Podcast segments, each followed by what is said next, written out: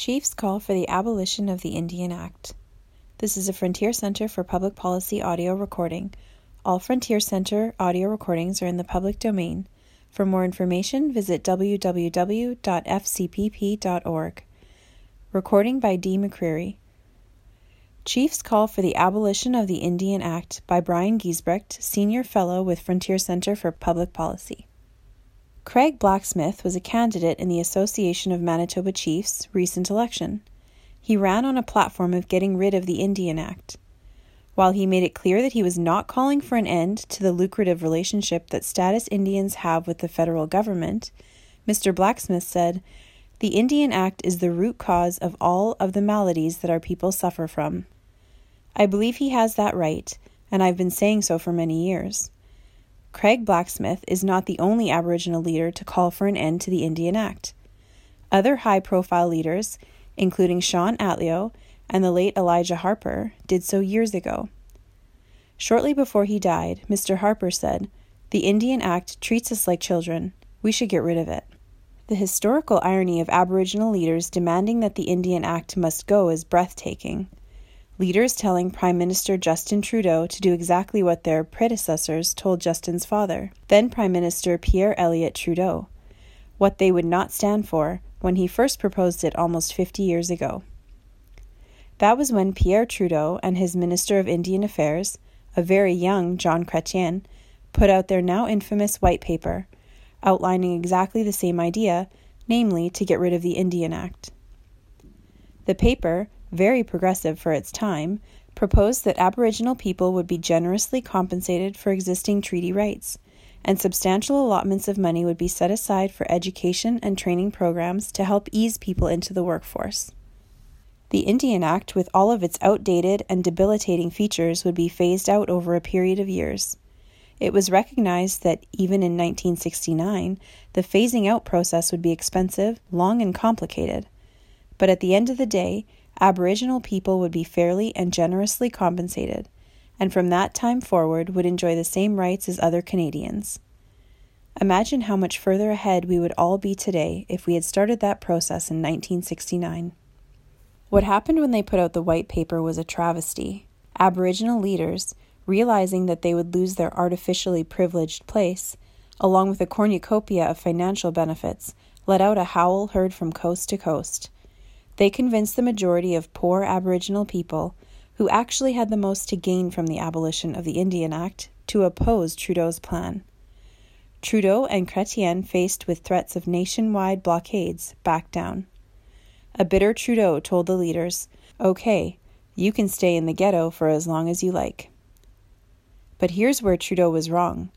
The Aboriginal leaders did not stay in the ghetto, while the great majority of Aboriginal people certainly did stuck in that hopeless spot somewhere between the past and modernity, the leaders did just fine.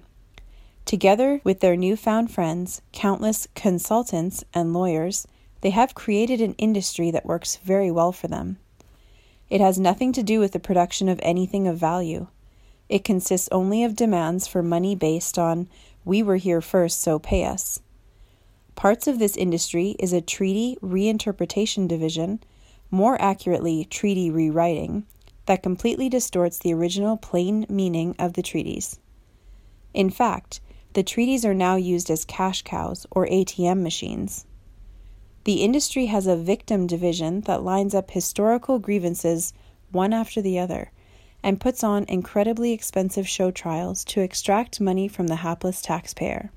A staggering sum of money is spent simply to warehouse poor people on reserves. Meanwhile, an army of opportunists has attached itself like zebra mussels to this money pipeline. Many of these clever people are not even Aboriginal. An exact tally of the amount extracted yearly from the government by this industry cannot be obtained, because efforts to obtain a proper accounting are thwarted.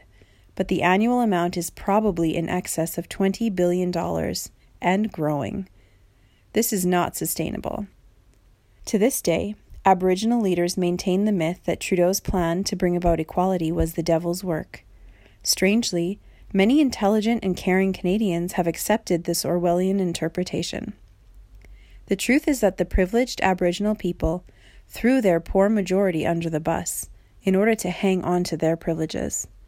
It has always been about money, not culture. When one listens to the Aboriginal leaders who are today calling for an end to the Indian Act, one realizes quickly that they are not talking about all Canadians becoming equal at all.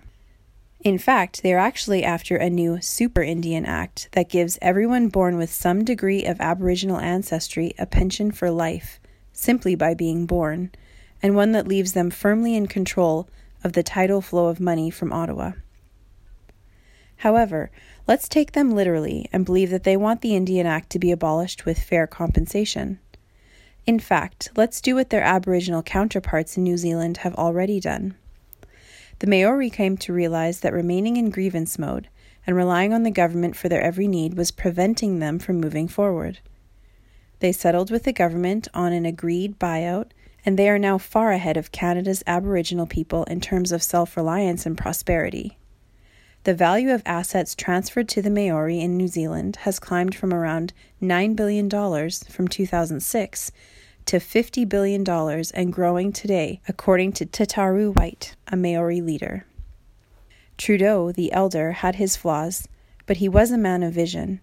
He knew absolutely that a country must have one class of citizen and one set of laws to be successful. On this one, Trudeau the Younger should mind his father.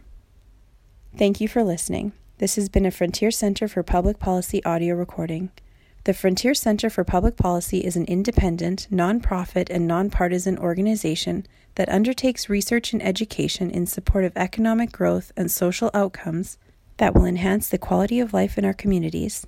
For more information about Frontier, please visit our website at www.fcpp.org.